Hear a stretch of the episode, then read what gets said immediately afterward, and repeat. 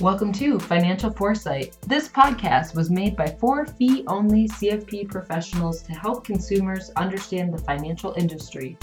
Let's meet your hosts. They're either naive, they're stupid, or they're lazy. You know, the other thing is my ceiling fan just went out in my kitchen today. He is the commander-in-chief on this video right now. And man, I am feeling controlled and I'm empowered and safe. Don't stop for Dwight's baby. We can edit that out. All of the podcast hosts are owners of RIAs registered in their respective home states. All commentary on this podcast represent the opinions of individuals and not their firms. All commentary is financial education, not financial advice. So let's get started.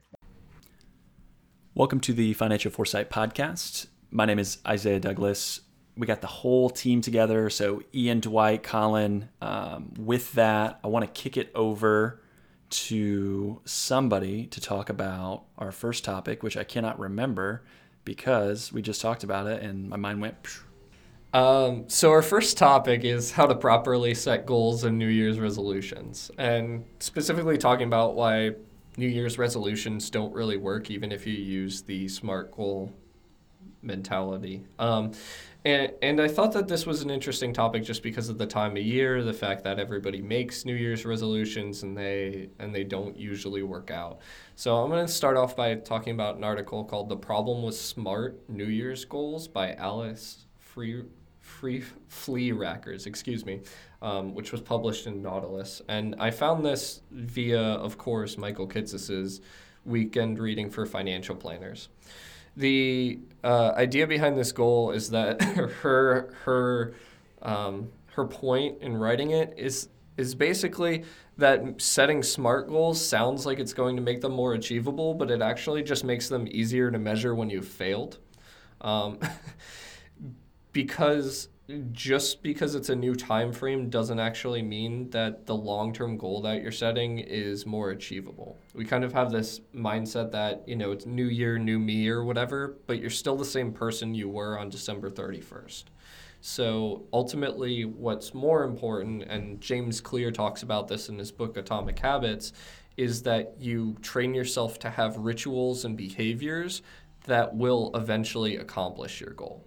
Right? So if it's as simple as if your goal is getting in the gym more often, like a lot of people's is, then doing 5 push-ups a day, which takes almost no energy, trains you to start working out every day, right? Whereas if you say, I'm going to get in the gym more often, and then you go to the gym 3 times a week, but you start falling out of that habit, you're going to lose to the person who did 5 push-ups a day. Because they'll eventually find that those 5 push-ups are so easy, they'll do 10, they'll do 20, they'll do 30, they'll do 40, and they'll work up from there. Whereas if you don't make it into the gym, that's your whole goal, right? So that's kind of the idea behind it.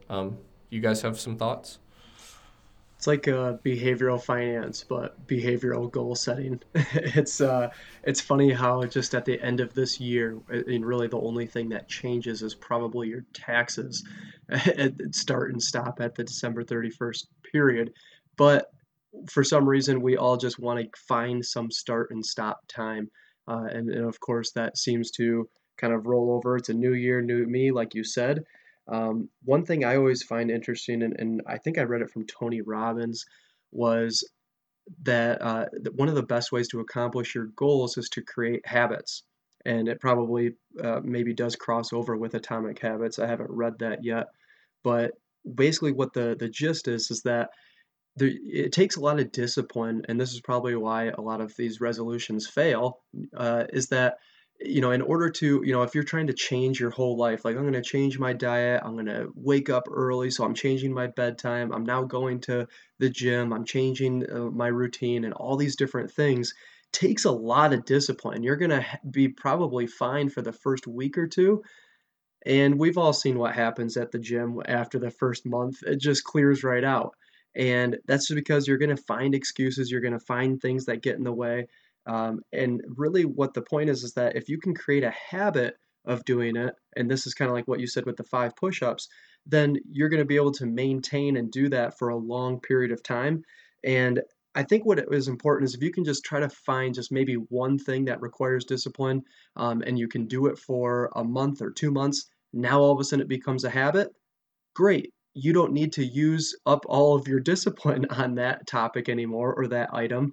Now you can go ahead and try changing a different thing. So whether you're trying to read more or work out more or whatever the case is, I would really encourage people just to do one thing at a time and just make sure that you can just pound it into your brain, pound it in, and make it become a habit so that it no longer requires discipline, because we only have so much.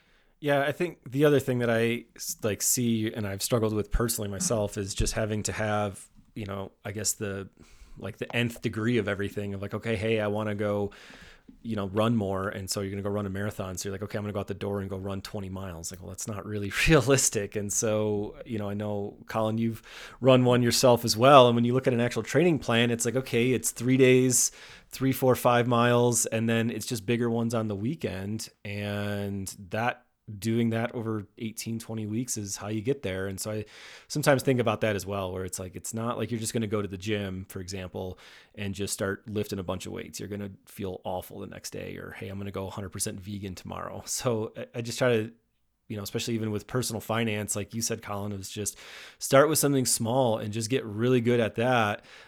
Because you didn't get here overnight. So you're probably not going to solve whatever it is you're trying to solve overnight. And there probably is no such thing as perfection either. So just start.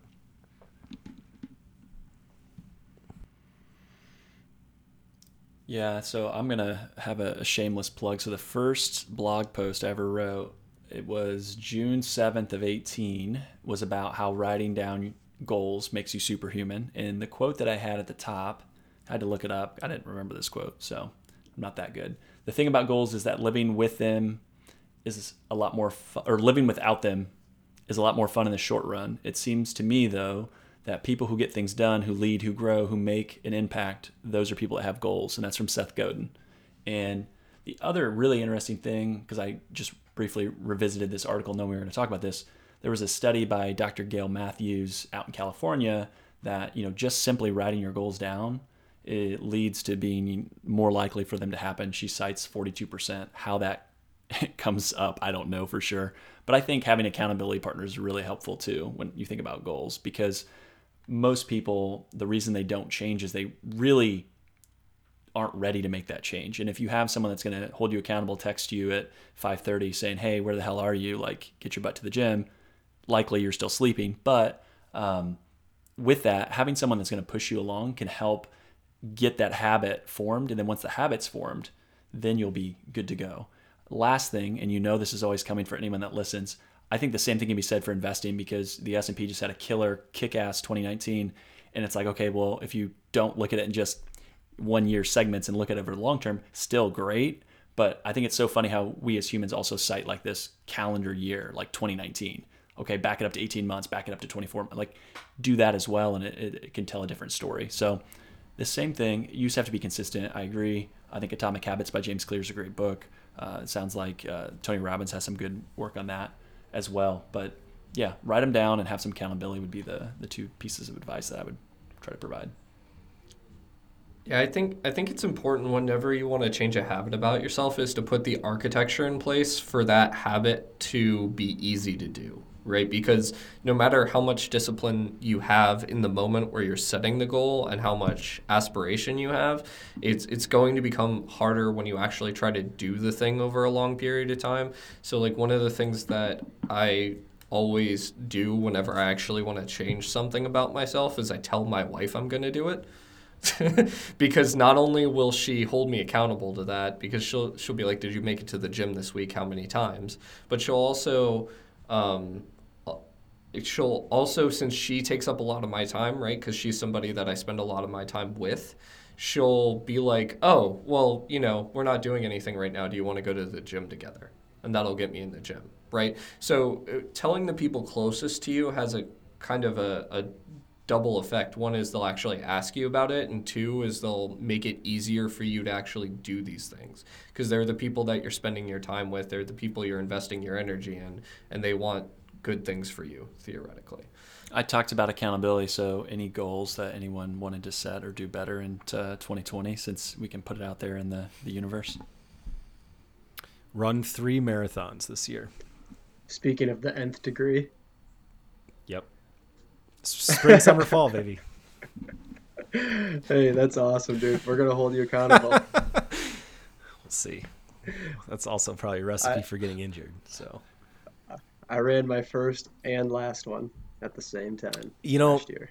My wife said the same thing. Never going to run a marathon. And then she ran one. And then she ran another. And now she's running Chicago. So just be careful. It is a little addicting. I already put this out there in the form of an article that got published on MarketWatch because somebody wrote to XY asking about financial advisors' personal goals for 2020. And I want to buy my wife a new couch. And that seems kind of silly. It's a silly goal to put out there. But the couch that she wants isn't cheap. I don't know if you guys are familiar with the brand Lovesac, but she wants what they call a Sactional, which is like $3,000. And the cats are going to destroy it, but she wants it anyway. And basically, she has had to go without having fun a lot because we started a business. So I would like to be able to earn enough extra money to give her that at the end of the year this year, or by the end of the year this year. Just kind of a personal goal to put out there. I don't usually base a lot of goals around consumer goods, but that's more for the emotion of being able to provide that than for the consumer good itself. Colin's going to learn how to surf in California. That's what I heard. I was just going to say, I'm definitely going to, I think surfing is probably the one that you can hold me accountable to. I am going to try to learn to surf. I have to just get over my fear of sharks. And once I do, then I'm getting out there, baby. For me, when I think about it, it's just, I want to be able to read more, less Netflix, less Twitter. That's something that my wife and I have talked about because there's so many good books and so much good knowledge. It's stuff that I want to try to read more. So that's one. And then my wife and I are both doing Duolingo to try to learn a second language. Mine, selfishly, is I want to learn Italian. That way I can read the headlines for AS Roma without having to translate it all the time. So that's my way. So I can follow my soccer team and maybe listen to a broadcast in Italian by the end of the year. But we'll see. So she's a lot farther ahead already in the new year on learning Spanish than I am on learning Italian. That's kind of a cool way to do it though, right? With sports, like football, because it's kind of this, you know, like it's the same words consistently, like ball, kick, all this stuff. So it's a really good, and it's more conversational. It's a really good way to get immersed in another language. Yeah, we'll see. Check back with you next year. All right, so why don't we move on to Tweet of the Week? Isaiah has one this week, so go ahead. Well, it's no surprise. It's from Daniel Crosby. I have to start off 2020 the right way. So he tweeted, so it's Immanuel Kant or Kanti. I never know how to say it. Mm-hmm. Kant. It's Kant. See, it shows that he's a very famous figure within the psychology. So it shows field. my depth of knowledge there. Anyways, so Kant had an ideal dinner party formula, which I want to share with everyone because we'd be wise to copy it, which is what Crosby's tweet says. Update on life, discussion of important topics, and then a period of hilarity. He said, invite me over, let's go. I think that's a solid formula for any time you get together with friends. Update on life, talk about important topics, and have fun and laugh. I think if you do that, it's a great time. That's a very simple formula. I wonder how Immanuel Kant set up the structure for that to consistently happen at his dinner parties. Alcohol. There you go. Maybe. It starts grounded and serious and then gets more and more hilarious the longer the night goes on. Yeah, that second bottle. I mean, that's when the magic happens. That's when the hilarity comes in. That is good. One thing I do want to, I think kind of, the first thing I thought of when you said that was I like the updates on life because you kind of do need to like really ask people or push people on that stuff. Cause it's pretty amazing how, if you're just, you know, even with like your best friend or even us, you know, we get on the podcast, do our thing and, you know, talk about the business and then, you know, see you next week. We could be really missing a lot of huge life changes that just haven't really gotten brought up or whatever the case. That's really important, I feel like, for just to kind of build friendships, is just to take the time to say, hey, what's new in life? You know, close your mouth, open your ears, and just kind of understand, try to empathize. I like that a lot. Agreed. Everybody's always carrying around a new piece of information about themselves, and usually it's pretty interesting if you care about the person. So asking them what's new in your life, even if you saw them last week, is probably worthwhile. I mean, everyone's going to have all these New Year's resolutions to talk about, so there's at least that. There you go. No joke. Everybody's going to lose 20 pounds by beach season, right? Well... Here in North Carolina, that's like a super common one that never works out. We have really good fried food and the beach, and those two things don't go together. So, transitioning to our last topic, Dwight, you want to kick it off with some nerdy, fun, also really important stuff around the SECURE Act, and explain kind of what that is? Yeah, so that is a new piece of legislation that got pushed through towards the end of the year, towards the last part of December. And I think a lot of financial planners and tax people are still trying to get their arms around what's in it, and things like that. So I think if you're listening to this, you may have heard about it on the news. You may have not heard anything about it. There's apparently some other things going on right now as well. In the news, but you know, a lot of this, I guess there's a couple of big points that are coming out of it. One of it has to do around retirement accounts and beneficiaries, and so we were kind of talking about this before we hit record on this, was just, you know, how much is it going to matter, especially to our clients and to whom. Another big one was another big piece about it is just for small businesses, and the idea that having multiple employer plans and just kind of how those are structured, with the idea being that it's going to allow smaller businesses to possibly pool their resources together. So there's kind of some nitty-gritty things that go with that. So that could be beneficial, maybe not. And then I think probably the one that we were talking about quite a bit was just the ability to have annuities in 401ks. And it's not exactly a new situation. It's just more about liability for employers and just reducing some of that liability. So the idea is that it may become more prevalent in employer 401k. So I don't know if any of you guys want to hit on any of those particular topics, or if there's anything else you want to add, but those are kind of the big three takeaways that came out of it. I have a question for you. When they were first putting together the ideas around this before it was passed, I was reading quite a bit into that, and one of the biggest pieces that I found interesting was the ability to pool 401ks with different businesses. So, for example, Bob is a plumber, and Jim is a roofer, and they have nothing to do business-wise, and they both own small businesses, and instead of each of them paying $1,000 for TPA services and all this other stuff, they could just open one 401k and pool all of the assets and be able to make contributions that way. Did that actually pass, and do you know any of the details? Yeah, it did pass, and so those are called multiple employer plans, and that piece did pass. And again, that's not something that was entirely new. It's just they're going to get a lot more, allegedly, probably a little bit more popular. The big thing was back before in these MEPs, multiple employer plans, was that there was a one bad apple test. And so the issue was, let's say you have 50 plumbers around wherever, and they're all pooling their assets together and being under one plan. If there was one plumber that broke the rules, basically, then you could end up having liability for the other 49. And so it wasn't a bad idea. It just, there was just too much for a lot of people. There was too much liability to take that on, and so they just passed on it.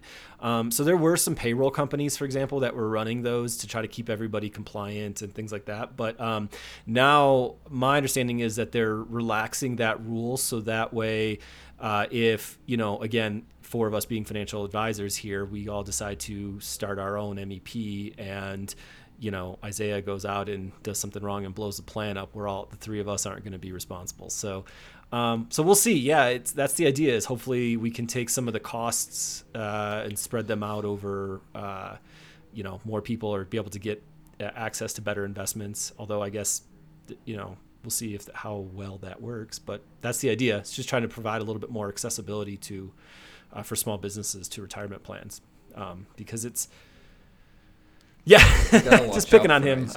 But yeah, and I wish I knew the statistics and maybe I could find something, but you know, it's still, small businesses are still, you know, under, or, you know, have fewer retirement plans that, you know, compared to big businesses. And it's just another area of competition where if you're an employee and you're looking to go get hired somewhere, a lot of these larger organizations are going to have typically a better suite of benefits. And so this is just a way to help, you know, provide a little bit more help for small businesses so they can better compete.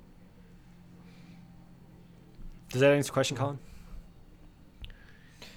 Yeah, it does. I'll be curious to see kind of the execution of it, just because I actually opened a solo 401k just a couple weeks ago, kind of right at the 12th hour of the year. Awesome. And, you know, quickly maxed out some deferrals there. And it's just really crazy that, you know, in a 401k, you can contribute $19,500. And in an IRA, you can only contribute $6,000, at least for 2019. And if you're, you know, a small business owner, like, it's just such a disadvantage for savings. Like the difference there is just huge. And it just doesn't seem right that just because you're a small business and actually you're already getting dinged on the, you know, self-employment tax and everything, or payroll on both sides, that it shouldn't be so hard to open a 401k. Quite honestly, it was quite a pain in the butt to do. And they're going to be incurring, you know, TPA fees, and it just seems this one kind of hits home for me.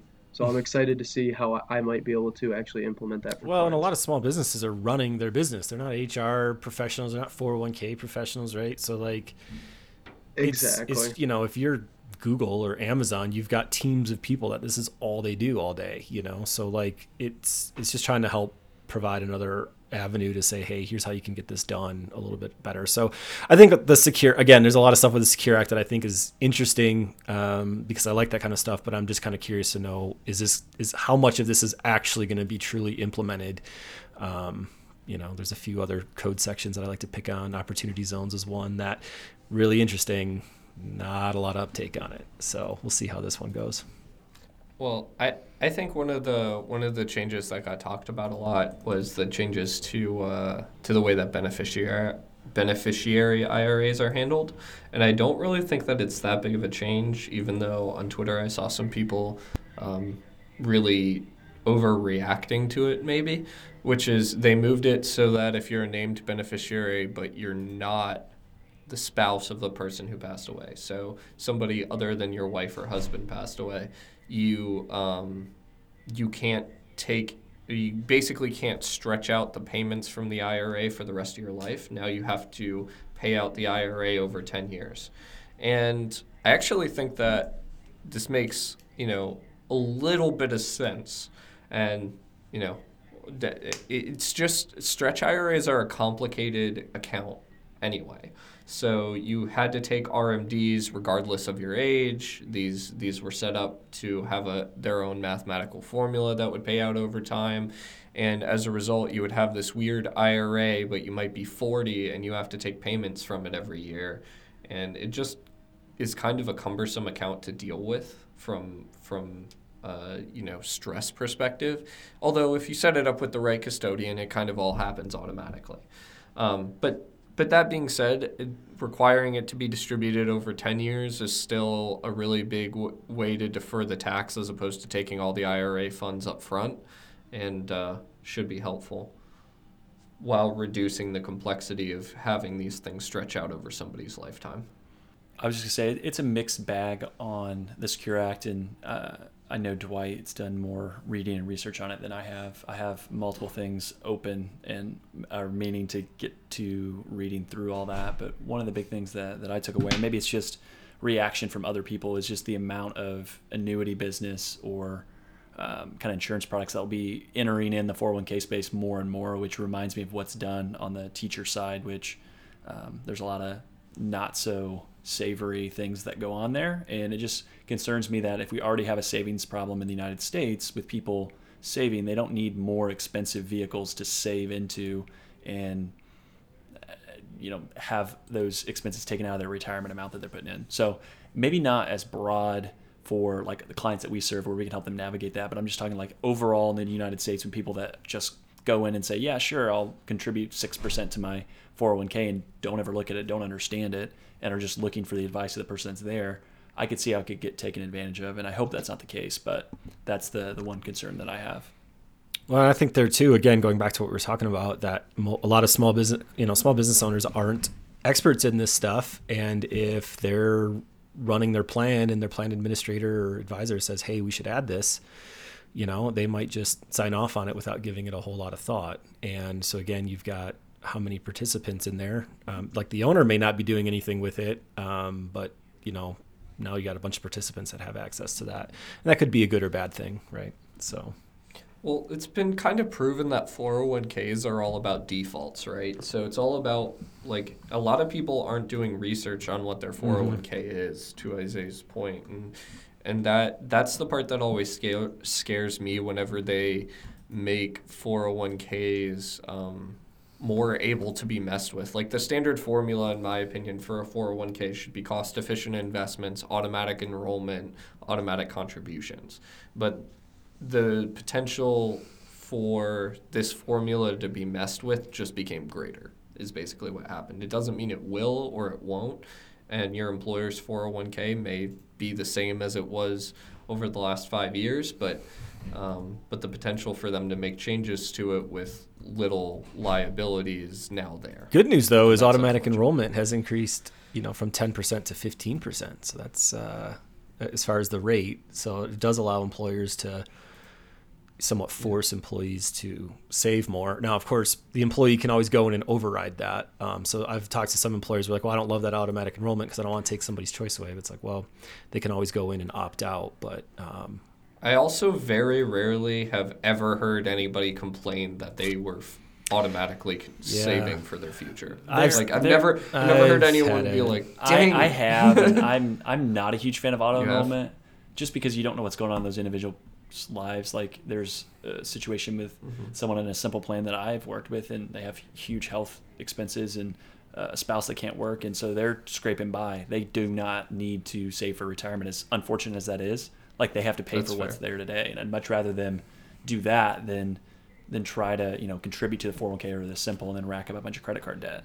So Right, but you're talking about a system that you have to build for the largest majority of your employees, and you're helping more people than you're hurting. So I think it's important that automatic enrollment be there, but I also think that should be something that the employer, in an ideal world, has a conversation about with the employee, which is like, look, unless you choose differently, we're going to set you up with a 3% contribution to our 401k, which will get matched 1%, and it's going to go into this fund.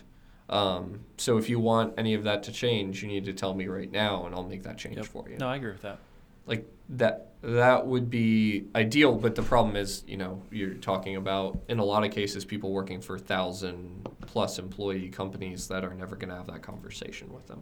So, back to the SECURE Act, a fun one is the RMDs went from 70.5 to 72. So I don't know how many of you guys play in the in that space, but I have three households that are over 70.5, which unfortunately are kind of grandfathered into the old plan. But I do have one of my clients who is turning 70. Just did. Like, it was in the first week of January. I think his birthday was on the 3rd, actually. And he actually just snuck by. So he was very excited to hear that he can kick that can a little bit further down the road. I mean, ultimately, it's not that big of a change over the course of somebody's life, but it is nice for the U.S. government to recognize that our life expectancy has gone up, and therefore there are a lot more people working into their 70s. There are a lot more people who don't need to access that money until later. The system is just different now. Totally. Right? Well, just one planning opportunity there, too, is and again, this isn't going to work for everybody, but if you're still working, because I've worked with some folks that are in the situation where they're over the 70 and a half or 72 now, is to do a reverse rollover and take those monies that are sitting in an IRA or old 401k and reverse roll it into a current 401k. And as long as you're working and you're not an owner, and again, talk with tax professional, et cetera, but like you can basically delay any of RMDs out of there. And so if you're working and, you know, legit working and you don't need the income, then that's a good tactic and it does work. So obviously everybody's situation is going to be different, but it is kind of nice. There is ways to kind of get around it. Yep, that is a great planning tactic. You do need to be very conscious, though, of if you are an owner or any of your family members, because I actually kind of looked into that and tried to get smart, but you're not the first person to think of it, yeah. Right? That's how I always feel whenever I'm like, wait a minute, well, what if your son owned the company because you sold it to him and you still worked there as a consultant? And related party attribution rules are one of those, like, yes, they're pretty big gotcha for a lot of people. And some of it like sort of makes sense, at least to me when I think about it. But for a lot of people, it's kind of like, that doesn't make any sense. Like, why should it matter? It's like, well, them's the rules. Yeah. Well, they just don't want you transferring ownership around to avoid tax rules. I mean, well, that's the actual. Well, and if your son owns it, you have a lot more control, and that's the issue. Like they're basically arguing that you have de facto control when you go up generations and down generations. That may not necessarily be true, but again, like that's is more often than not, and that's why those rules are in place. All right, well, now might be a pretty good time to wrap up. We have a pretty thorough discussion here, guys. Any closing thoughts on the SECURE Act or goal setting or this hilarious dinner party that we're all going to go to?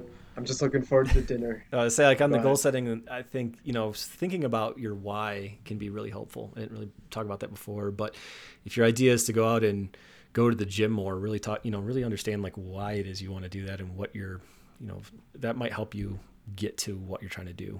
So. Yep. And if you write your goals down and tell someone that you are going to accomplish this year, Isaiah guaranteed you 42% higher results, so send him all of the mail if you fail. Yeah, all the hate mail to Isaiah. I will. I'll read through it all. I will reply promptly to all the hate mail. 2020 is off to a bang, folks. Let's go. Thank you so much for listening, guys. We will catch you next time. Thanks so much for listening. We hope we were able to make you laugh and allow you to learn something. For all inquiries and questions, please email financialforesight@gmail.com. If you're on Twitter, feel free to give us a follow and ask a question there as well. Remember, the podcast is for general information and entertainment purposes only, and you should not consider what we've talked about investment or tax advice. Please consult your professional team before implementing anything we talked about. If you're enjoying the show, please subscribe on Apple Podcasts and maybe leave us a review. We'd love to hear from you, and thank you so much for listening. We'll be talking again soon.